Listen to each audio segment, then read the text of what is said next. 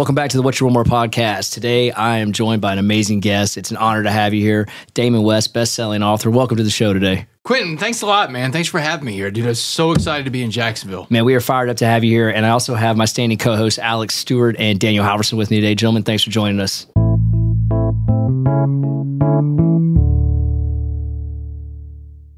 Let's talk about your time in at North Texas. You go to North Texas. You're D1 athlete you're playing college football. You played three years, 5A high school football. You get a scholarship to go to North Texas, and you're starting quarterback. You know, you get you, maybe not day one, but you're in there starting at some capacity. And I believe it was the it was a Texas A&M game. Yeah. So you get you want to talk about a dream game, by the way, for someone like you growing up in Texas. Oh, absolutely.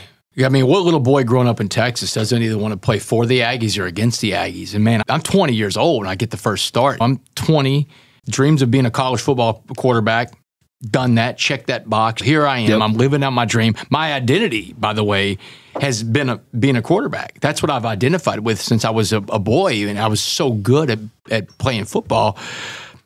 But that game, September 21st, 1996, was what I call a fork in the road in my life. And everybody has fork in the roads. These fork in the road days are big days. Life knocks you down. You get back up, you dust yourself off, and you're at this fork in the road and you're going to make a choice that your life goes a different direction. Make the right choice and go the right way, or the wrong choice and mm-hmm. start going down the wrong direction. Uh, September 21st, 96, we, we're playing against A&M. I'm driving my team down the field. Third play of this game, I go down, and it ends up being the last play I ever play in college. I have an injury, and I never play college football again. And now my identity is gone from me. My, it's been ripped out from underneath me. I don't have a plan B. I've never planned for this day. Everything that I've grown up with in Texas, playing high school football now college football, is built around that identity. And when that happened, I got into drugs. I got into a lot of hardcore drugs because I could not deal with life on life's terms. And that's what I found out about addicts, because I'm an addict. I'm an addict. I'm in a long term program recovery uh, called AA. I go to my meetings and I'll do that the rest of my life. But addicts, addicts, we give up our goals to meet our behaviors. Mm. Addicts give up goals to meet behavior. And yeah, addicts can be anything. It doesn't have to be drugs or alcohol. Mm-hmm. It can sure. be food, money, sex, the Instagram, the internet, whatever it is, gambling, whatever your addiction is. Addicts give up goals to meet their behaviors, while normal people and focused and successful people give up their behaviors to meet their goals. So, my earliest, my early days of addiction started in college, cocaine, ecstasy pills. But I was a very functional addict. Graduated college in 1999, moved off to Washington, D.C., I work in the United States Congress. I worked for a guy running for president of the United States. And in 2004, I moved back to Dallas to train to be a stockbroker for one of the biggest Wall Street banks in the world. It was also going to be one of the biggest fork in the roads I ever met in life, too, man. At yeah. that job as a stockbroker in 04, man. So when you graduated North Texas and you went off to Washington, you went to change your environment to go to Washington to go work for for a congressman that you said was going to run for president, but that ends up being that ends up being an accelerator more than it ends up being a change of environment for the good. Yeah, because here's the thing, man. You take yourself everywhere you go. Wherever you go, there you are. You take yourself to every party. and what I found out was is that with addiction, I left Dallas in the year 2000 to run away from this rage, raging cocaine addiction that I've got going on. In fact, I pack up a U-Haul and in the back of the U-Haul, I've got a Tide detergent box and I've got several eight balls of cocaine stuffed in case I get pulled over by the police, right? But I take myself with me everywhere I go. And I was trying to run from this addiction. I'm like, if I just go move to Washington, D.C., then I'll leave the cocaine addiction behind. Didn't work like that. Didn't work like that because I wasn't doing anything to actively work on my the disease of addiction. So, yeah, man, I took myself out there to Washington, D.C., didn't jump it back into the cocaine scene right away, but it happened eventually. I found it again. Yeah. Because I was looking for it the entire time. That's what the disease of addiction makes you do. You look, look for it. And so you leave Washington after 9 11 and you come back home, as you said, and you start working for a very high end investment firm. And that fork in the road that you're mentioning is that moment in the parking garage in your book where you're, you're essentially called out for doing drugs by someone that's saying, "Hey, man, you, we can't do it like this. Everybody knows what's going on. You got to here, come to my trunk. Let me show you. Here's another fork in the road. Let me show you something I got for you." Hands me a glass pipe, crystal rocks in the glass pipe. I've never seen it before. I'm a cocaine guy. My thing is about you know I'm I'm into blow. This other guy's like, "Hey, man, that's not the way. That's not the best way. This is the best stuff." And uh, my mindset, my belief system tells me, hey, Damon, you got control of this. You, you, you're, you're good, man. You can try this stuff. Yeah. Man, it was the worst decision I've ever made, man, because meth, man, meth is the most evil, most destructive, most addictive drug ever created by man. The stuff is made in the lab. It's made to get you hooked. I smoked it one time, mm-hmm. instantly hooked. And when I smoked it in the parking garage that day, that was the beginning of a cycle of me giving everything away my job, my home, my car, my savings account, my family, my tethering to God. 18 months after the first hit of that pipe, I went from working on Wall Street, living on the streets of Dallas, and I became a criminal.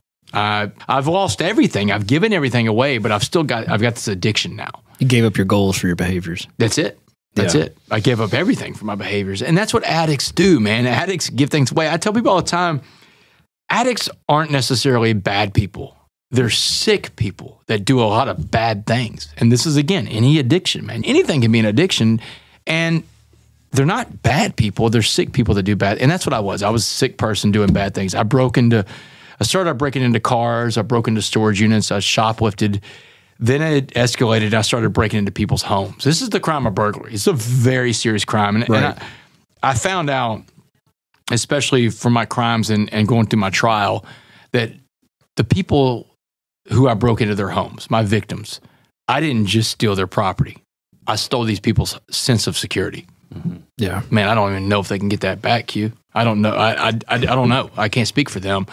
I think they'll probably have to live with that for the rest of their lives. I had a very negative impact in the lives of a lot of people. But after three years of committing property crimes against the people of Dallas, Texas, the Dallas SWAT team on July 30th, 2008, put an end to the Uptown burglaries. And it was the day that they arrested me. They took me down a dramatic SWAT team raid. I tell audiences everywhere I go, July 30th, 2008, brother, that wasn't just the day I was arrested. That was the day I was rescued. I got oh, pulled wow. out of a situation I couldn't get myself in. My angels in life, they didn't have wings. That's not how it was in my story. My angels in life, they had assault rifles, they had shields, they had helmets. They came through the window, they knocked the door off the hinges to pull me out of the world, to pluck me out of that world that I was in and put me on a different path in life. And I truly believe that SWAT teams are coming for us all the time in life. They don't have to be a real SWAT team. This is things that happen in life. This is bad days, bankruptcies, divorces, mm-hmm. you know, uh, you lose your job. These are SWAT teams that come for us in life. But if we can look at these negative events and find the opportunity, the positive outcome in there, it's there somewhere. But the thing about it is, so many people, when the SWAT team comes, they just give up and they, they lay down and die. And look, man, I'm not saying that wouldn't have been me had I not faced some serious consequences for the things I did. The life sentence that jury gave me, they sentenced me to life in prison that day. If they don't sentence me to life in prison, if they give me probation, or if, even if I get 20 years, my life turns out differently because I know that if I get a 20 year sentence in prison, I got to go to prison for about two years before I'm up for parole. But when they gave me life, they that was open ended. They could keep me for the rest of my life if they wanted to. That may the day that I got sentenced to life in prison, May 18, 2009, I knew that something had to change and that something was me. You don't hear many people talk about being grateful for a 65 year sentence versus a 20 year sentence. But when you hear the story and what goes behind it, it starts to make sense. I didn't say it that day, but let's put it that way. so it took a little while. Yeah. And so you're arrested, you're sentenced and you're put off into a minimum security before you're taken off to maximum security. And in that moment is when these other gentlemen were laughing at you and telling you you're going to have to join a gang, you're going to get tatted up. It's the only way to survive. Get ready. And then you meet Mr. Jackson. Mr. Jackson, man. Changed your life. This is in Dallas County Jail. This is the summer of 2009. And the significance of this for the dates summer of 2009 is 10 years to the date that uh, Jon Gordon and I wrote the book, The Coffee Bean, in the summer of 2019. Wow. Wow. So this is a 10 year anniversary. This is like 10 years. Decade long. Yeah, it's a decades long journey. This old black man named Mr. Jackson, seasoned convict, been in and out of prison all of his life. But he's the most positive guy I've met inside that county jail. This guy had a smile on his face everywhere he went, man. You couldn't knock the smile off of Jackson's face. And every morning, this old man would come up to my cell, to my bunk. He'd pick me up like a ray of sunshine mm-hmm. in that dark place with this positive energy. Energy's important, y'all. And he's telling me, he's like, listen, man, I've been watching how you're dealing with these knuckleheads and dummies, talk about you got to get into a gang. He said, man, don't listen to these fools. He said, you want to keep the promise you made to your mom and your dad, then let me tell you what prison's going to be like. So that's when he tells me, you know, the racial dynamic of prison.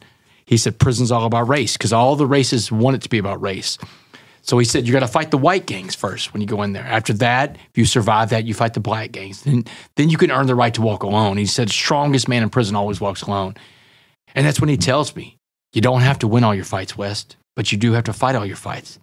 The same lesson I would use January 12th, 2017, Yeah. in the corner of the Toyota Center when I've been told no seven times. Mm-hmm. This is where I first hear it from. Now, but when he's telling me this, all this, he- he's telling me you just got to get back up, man. I'm I'm looking back at this guy like a deer in headlights, man. All this violence and terror about to walk into, and that's when he's like, "Let me break it down for you a different way." He said, "I want you to imagine prison as a pot of boiling water." He said, "Anything we put into the pot of boiling water is going to be changed by the heat and the pressure inside that pot." He said, "I'm going to put three things in that pot of boiling water and watch how they change: a carrot, an egg, and a coffee bean." Now he walks me through this allegory of the coffee bean, and he's telling me the carrot goes in hard but becomes soft. The water makes it soft. He said the egg goes in with a soft liquid inside, but the water changes the inside of the egg, makes it harden. He said their heart becomes hardened when you become an egg. But he said the coffee bean in the same pot of boiling water actually changes the pot of boiling water into a pot of coffee. He said the coffee bean was the only thing that could change the water. Everything else is changed by the water. Carrots are changed by the water. Eggs are changed by the water. He said, not the coffee bean. The coffee bean changes the water, he said, because it is the change agent. The name of the first book, Yeah. The Change Agent. Hmm. And he's telling me about energy, man. Your energy. He said you either infect the rooms you go into with your negative energy or you affect the room love with your that. positive infect versus affect. Q couldn't be more simple. You're either disease or you're the cu- you're the cure. You, you, you're one or the other. And he's telling me about all this energy that you have that you put out. And he's telling me, man, if you want to come back as someone your parents recognize, you have to be a coffee bean. As a matter of fact, that's the last words he ever said to me in Dallas County Jail be a coffee bean. Four words that changed my life because this put me on a different path. We were talking beforehand, and I, I think it was you that asked me, was it immediate? Did you get it uh, right- right when it happened? Mm-hmm. Absolutely. And you know, the thing about it is like right when I heard it, I remember thinking, man, this is like great. I can relate to that, man. Because anybody that's five to 95 years old can understand the carrot, the egg, and the coffee bean. But it all changed when I walked into prison, man.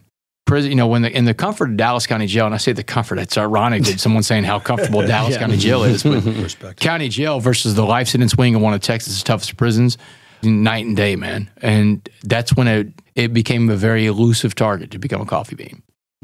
Dang. So you enter, you leave minimum security to go to maximum security. And you've been warned about what's going to happen in here. And it almost happens to a T the minute you get in there. You are approached, information seeker comes after you, Yeah, and Jackson. then and then it starts. Jackson told me. He said, "Man, look," he said, "You're going to be approached first by a white guy because you're white. That's the way it's going to work." So the first guy that's coming up to you is not a, he's not a threat. He's an information gatherer. He's a scout. He's just Right. going to want to ask you one relevant question: What gang do you want to be a part of? And he said, "Man, get this guy out of your face as fast as you can. No, but get ready." He said, "Because the second guy comes up to you, he's not coming to talk to you. He's coming to hurt you. He's an enforcer." He said, "When this guy gets within range of you." Hit him in the mouth as hard as you can. Just, I mean, he said, unload on this guy. He give him everything you've got. Get the jump on that first fight. And man, the day I walked into prison, I'm in there less than five minutes, and I'm on the life sentence wing, and everybody's staring at you, man. I'm freaked out. Here he comes, stumbling up. A little bitty bald headed white dude, tatted up from head to toe. Even his eyelids are tatted up. He gets up in my face. He's like, Hey, white boy, what family are you riding with? They call gangs family. A gang and a family, not the same thing, man. And I'm like, Man, just get out of my face, little dude. I'm riding with God. Please just leave me alone. I'm riding with God. And he laughed at me, Q. He said, God isn't here, white boy. He said, We kicked God out a long time ago, but we're here and we're coming to get you. Get ready. Goes up the stairwell on the right side. Goes up and gets one of the, one of the biggest white dudes I've ever seen in my life. Big, massive ogre type dude. He's pointing at me from the third tier, coming down the stairwell on the right side. I get a good look at this massive dude, huge, muscled up in veins, ripping out of his shirt, bald head with a swastika all around the top of his skull tattooed up there, man dude, I got my back against the wall, and I remember what Jackson said. Hit him as hard as you can. And when this guy got within range, I hit him. I gave him everything I had, man. I hit him in the mouth with everything, man. Every ounce of everything. And in 20 seconds, man, my first fight in prison was over because that dude beat me from one side of the day room to the other. My hit didn't even affect this dude, man. Jeez. All I did was just make him more angry, and he just beat me from one side of the day room to the other. I tried to fight back where I could.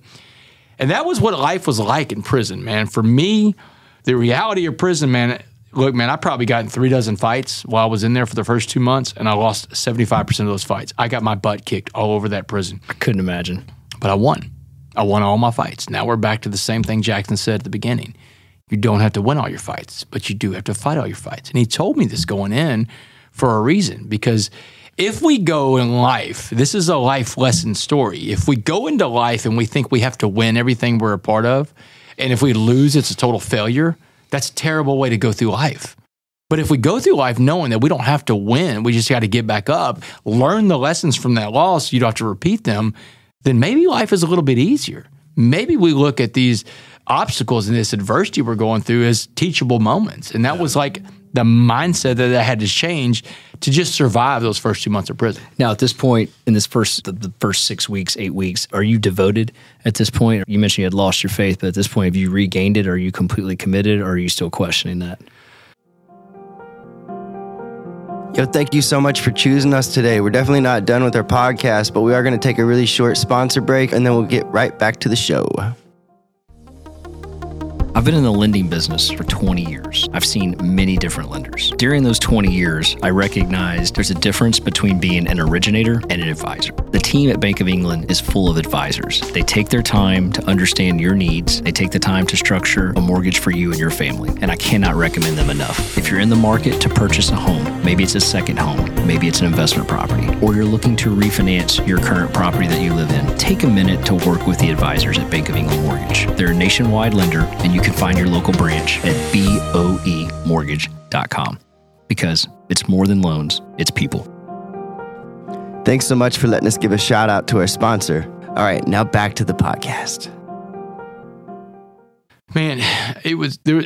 I got six weeks into prison. I got jumped on a Friday, and it was bad. I got my I got beat pretty bad that day, and it was Friday.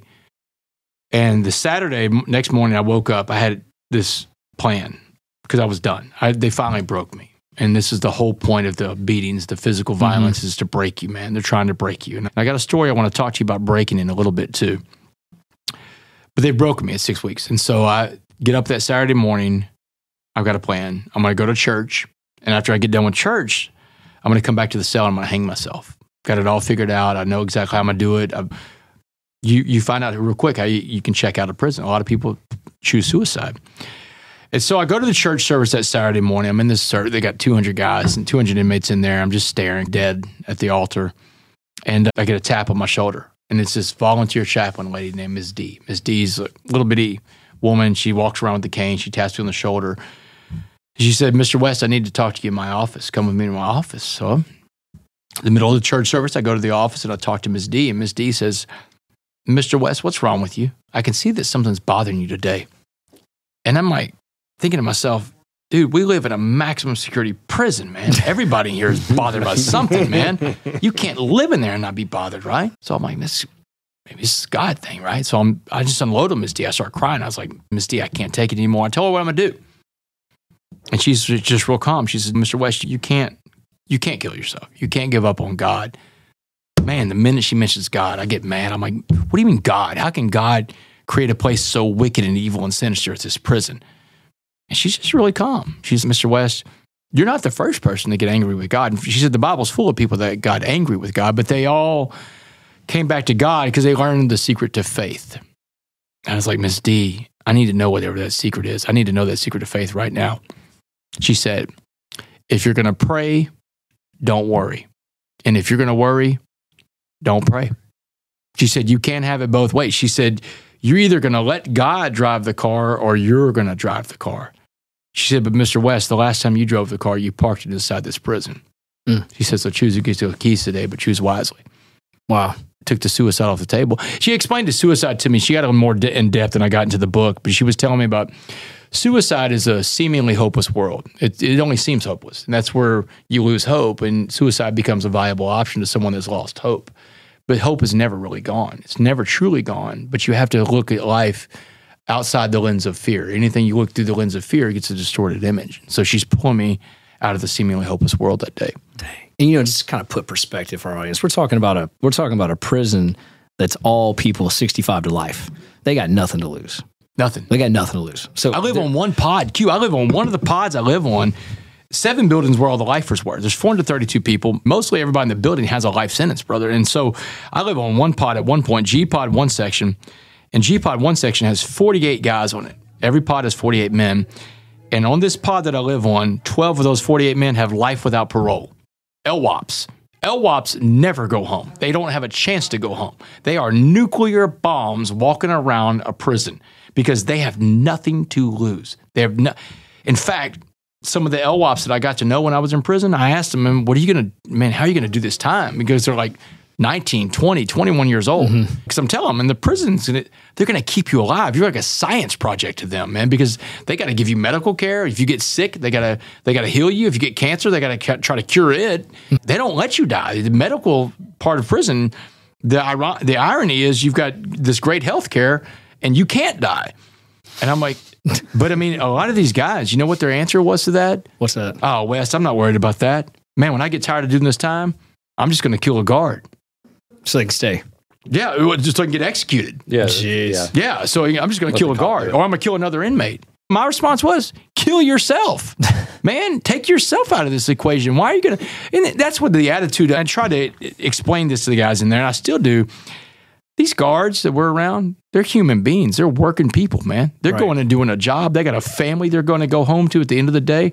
Why would you harm someone that's just doing their job? The old timers in prison, man. The old convicts were some very intelligent men. They, they had a lot of information to give. It's like anything in society. Prison's like a society. The elders are the ones that pass the information along. And this one one old timer told me, he said, Man, we are here to do our time, and those guards are here to do their job. Don't ever get it mixed up. Do your time, they're going to do their job. But the LWOPs are dangerous people, man. The, Yeah. the life sentence building is a very dangerous place because it's a place without hope. Dang. So what? Where was the change? So w- when did the change happen to where you got to stop fighting? You got to to finally say, "Man, this is I've I've gotten past this point. Now I can move on." Or did you ever get to move on? Yeah. So, I mean, I, right after the thing with, with Ms. D at church, it was a few days later, and uh, it was a Monday morning, about six weeks into prison. I get up that Monday morning, and the only thing I haven't used is my athletic ability. I was blessed to be a, a great athlete in life, but man, the rec yard's very intimidating in the life sentence building. Every sport is segregated by the color of your skin. Everything is about race in there, man. Certain sports like sand volleyball, whites and Hispanics only, no blacks allowed. Handball court, all the races can play handball, but if you wanted to play doubles and partner up with somebody, your partner had to be the same skin color as you. The weight stack, everybody in prison wants to lift weights, just like you see in prison movies. All the races can lift weights, but if you want someone to partner up with you, someone to work out with you, your spotter, they have to be the same skin color as you. You can't mix the mm. races. You can't even sit at a table and eat a meal with someone of a different race. That's mm. how big race is in the life sentence building. Wow. Six weeks into prison, I get up on a Monday morning. Now remember, Miss D has told me you got to figure this out. You can't. You got to let God do it. So I'm like, all right, God. I'm thinking about what I haven't used, and it's my athletic ability. God blessed me to be a great athlete, and I haven't used it because I've been scared. The rec yard's a scary place. So that Monday morning, I got up the nerve. I went to the rec yard, and I got into a basketball game. And the basketball court is run by the blacks. There's no white boys allowed in the basketball court. It's, that's just the way it works. That's the way it works in prison. But I got myself in a basketball game that Monday morning. And this basketball was the hardest basketball I've ever played in my life. It's nine on one. It's not five on five. It's nine on mm. one. My own teammates don't want me out there. But remember, I'm in the phase right now where I'm fighting the black gang. So I'm like, you know what? If I'm going to fight them, I'm going to do it playing sports. And when you say phase, you've already gone through the, the Aryan gang at this Aryan point. gangs, now you're yeah. onto the And now- now you're onto the Bloods, the Crips, and, Vice and Lords. their job is yeah their job is to break me man because they they've been directed by the white gangs this guy won't get with his with his own race and his own kind break him and then sending back to us broken and we'll take care of them there and all the gangs work in collusion with each other that's Sure. the way the gangs work in prison the black gangs want me to get with my own kind because here you have this independent white guy walking around that's how a racial war can break out someone jumps on a guy from a different race You're bad for the system right now. bad for the system. I'm going against the grain. I'm not doing what I'm supposed to be doing, but I can't do that because my mom's told me I can't do that and come home. I want to go home one day, Q. So um, I get into the basketball game, but here's one of the things that I know. This is going back to growing up with a sports writer father and playing sports. In America, sports is the great uniter. Sports is the one thing that can bring this country together like nothing else can. Seriously, before there was Martin Luther King Jr., there was a guy named Jackie Robinson. Before you integrated lunch counters in this country, you integrated locker rooms in this country.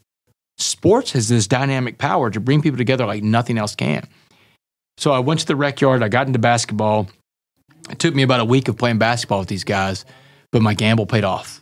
The guys pulled up around me on the Saturday after that whole rec yard week started, and after the basketball game on Saturday, they're like, "Hey, man, you don't have to worry about the blacks the rest of the time you're in here, man. You're good with us." And that was it. That was the end of the the violence, or so I thought it was the end of the violence, because they made a promise to me in that rec yard. The blacks in the rec yard made a promise to me that there's no way they can keep because there's nobody from another race who can keep their race off of you. If some, Right. if one person from another race wants to jump on someone from another race, nobody can tell them not to. It would be a death wish for anybody to stop that.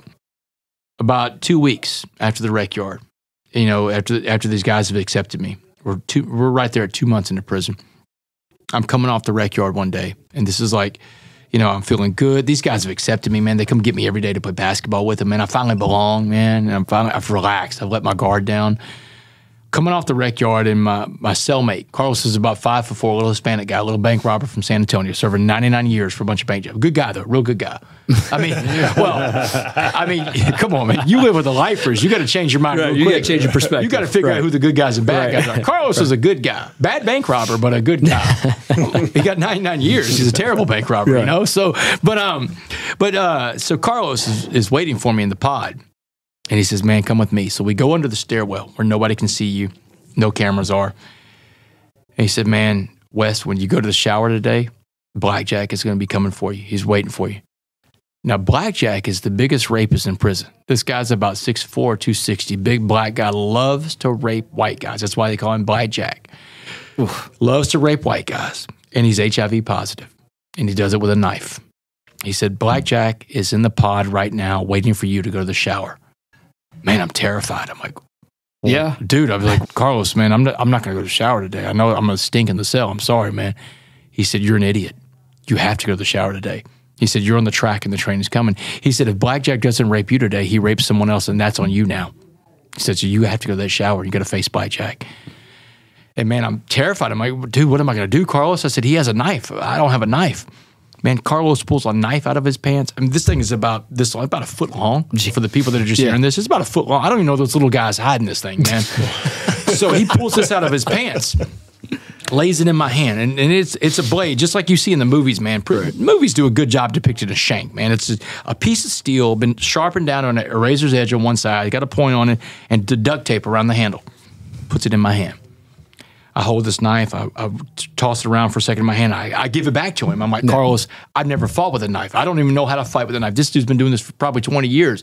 He is going to slice me up with a knife. There's got to be another weapon, another way. He said, There is another way. There is another weapon. He said, Go to the cell. I'll be there in a second. So I go up to 45 cell and I'm frantically waiting for Carlos. And he comes in. Carlos comes in. He's got some tools in his hand. Don't ask me where he got the tools, but he's got tools in his hands. In Texas prison, there's no air conditioning. No air conditioning. I mean, it's Right. hot, dude. It is, I live on the Gulf Coast of Texas, man. Y'all know what the coast feels like. It is mm. hot, man. Summertime, it's humid and hot. Yeah. All we have is these little bitty fans that are supposed to keep us cool. So Carlos takes apart my fan, and inside that fan is a motor, a fan motor. It's about five pounds, just steel and wire. He takes the motor out of the fan, he drops it in a mesh commissary bag, and he starts swinging the bag. He said, This is your weapon today. And it's basically a medieval weapon, a ball and chain mm-hmm. flail is what he's created Jeez. in that cell. And he tells me exactly what to do. He said, Go to the shower. It's a one man shower. There's a change area on the right side. Go back to the back of the shower, turn the water on, get back up to the front, wait in the change area. And when Blackjack pops his head through the door, hit him in the head with this motor as hard as you can. He said, You're not going to kill him on the first lick. You're going to stun this guy. He said, But once you stun him and you get him out there on the, we're on the third tier. Once you get him out there on the third tier, he said, Don't stop swinging this thing until you bash his brains out of his skull. He said, Don't stop till you see brains coming out of his head. He said, You got to kill this guy today. Because here's what's going to happen. He said, Either he's going to do something to you that you're going to want to be dead after it's over with, and he may kill you in the process of doing it, or you're going to kill him. And they're going to never let you go again because they're going to give you another life sentence and you'll never leave prison again. In fact, he tells me you'll never leave this place alive. This is your day. And I'm like, give me the motor, man. Give me the bag. So I go to the shower. I do everything he tells me to do. I wait for Blackjack to come in, and Blackjack comes in. He pops his head through the door, and I swing back and I hit him as hard as I can. I miss his head. He raises up. I miss his head. Hit him in the breastbone. Loud thud. Boom. Shoots out of the shower. drops a knife on the ground. I'm on this guy. And I've got this bag and I'm bashing it against his body. He's got his head covered up. I can't get to his head, but I'm hearing ribs crack under this thing, man. I dropped the bag. I start kicking his head, man. I'm getting his, I'm, I'm going to kill this guy, man. Well, two of his gang brothers are watching this from the day room on the third, down on the bottom floor. I'm on the third floor. And man, they're Mandingo Warriors. These are guys I play basketball with, by the way. The basketball court scene comes back into play here. These guys fly up the stairs, man. They seem that's gone south on their brother, man. And they come up there west. Don't lay another hand on this dude because now that we're here, if you lay another hand on this dude, we got to kill you, man. We're- Right. We're, gonna have to chunk you off the run. We're gonna throw the. Sometimes we'll just throw you off the third tier, just chunk you. I mean, it's, yeah, you don't have a parachute. That's concrete, man. That'll, that'll kill you or break you pretty bad. And I'm trying to explain to these guys, man, this, dude, this dude came up here trying to rape me. And they're like, dude, yeah, he's a rapist. That's what he does. But he's our brother, man. You can't just kill one of our brothers, man. He's a rapist. He had a weapon. You had a weapon. It's over, Wes. We're going to let you live. Get going. So I grab my bag. I go to the cell. Man, I shut the cell door and I, and I start crying like a baby. I ball up on the ground and start crying like a baby in that cell. And man, I, the adrenaline is burning off. I pass out. I pass out, man. And when I wake up, I'm starving, man. And I'm sitting there, man. I'm, I'm oh man, it's time for chow. I got to go eat, man. I'm starving. I look up and and the clock. I'm like, oh wow. I'm looking around, but it's not chow. I've been out for like 12 hours, man. It's morning. It's morning. Yeah, it's the morning time, man. And they're rolling the doors for first in and out for the morning. And I'm like, oh my God. And I'm like, I'm thinking maybe it was a dream. And I look over and, and the bag is over in the corner. It's got his blood on it, not mine. And that's when I started looking. I was like, man, did I get cut? The dude's HIV positive. Right. I'm not cut. That's his blood, not mine. But I got to walk out of this cell. I can't live with myself the rest of my time there. I got to walk out of this cell and I don't know what's going to happen. I don't know if someone's going to stab me. But when I walked out of that cell, it's an entirely different prison, man. I never had to fight again because everybody in that prison just saw what they've been looking for. The only language everybody speaks in a maximum security level five prison like that is violence. Violence is the only language everybody speaks. You become fluent in violence. Either someone speaks it to you or you speak it to them, but you're going to learn violence. And everybody saw that, that if I had to, I could take another man's life. I didn't kill him that day, but I banged him up really bad. And that was it. No one messed with me again because I was one of the group now. I spoke violence. You know, uh, before we leave here, why don't you tell the audience about this new project you got working out that drops in February? Oh man, Jon Gordon and I we got one last book in the Coffee Bean series, man. together. And this is it. This is way bigger than the original Coffee Bean. It's the maturing of the Coffee Bean message because Yeah. it takes it from the fact that I learned it from Mr. Jackson in Dallas County Jail, and it's gone and it's matured and it's gone into all these different corporations and teams and cultures. And this was the feedback we got from all these people. This is how they applied. It's how to be a coffee bean, the 111 principles of being a coffee bean. And this is the practical application of the coffee bean message now that it's out in the free world. So it's all these different principles that people have used to make the coffee bean. We put it into one book. Comes out February 1st. It's available right now on Amazon, anywhere books are sold, Barnes and Nobles, anywhere books are sold. How to be a coffee bean. You could pre-order now. pre-order right now. Now, right off your website too. Absolutely. What's your website? DamonWest.org. D A M O N W E S T.org. And where can they find you on socials? At Damon West 7, Twitter, Instagram, same thing. At Damon West 7. Find me there. Follow me. I got a positive message every morning, man. Yeah, I can I can attest to that. If you're not following him, go check him out on those handles. Make sure you're following him. Great message, great vibes, and I just can't thank you enough for being here and joining us today. Thank you for your time. Guys, I appreciate it, man. Be a coffee bean. I got one more shot, I'm gonna make it. One more chance, I'm gonna take it. I meant it when I said it, now it's time for me to do it. I got one life to live, so I put my all into it, yeah.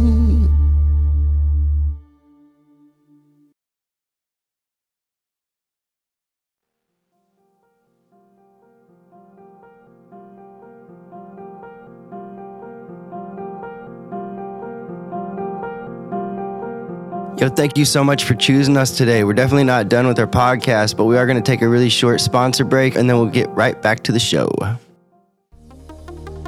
I've been in the lending business for 20 years. I've seen many different lenders. During those 20 years, I recognized there's a difference between being an originator and an advisor. The team at Bank of England is full of advisors. They take their time to understand your needs, they take the time to structure a mortgage for you and your family, and I cannot recommend them enough. If you're in the market to purchase a home, maybe it's a second home, maybe it's an investment property, or you're looking to refinance your current property that you live in, take a minute to work with the advisors at Bank of England Mortgage. They're a nationwide lender, and you can find your local branch at boemortgage.com because it's more than loans, it's people.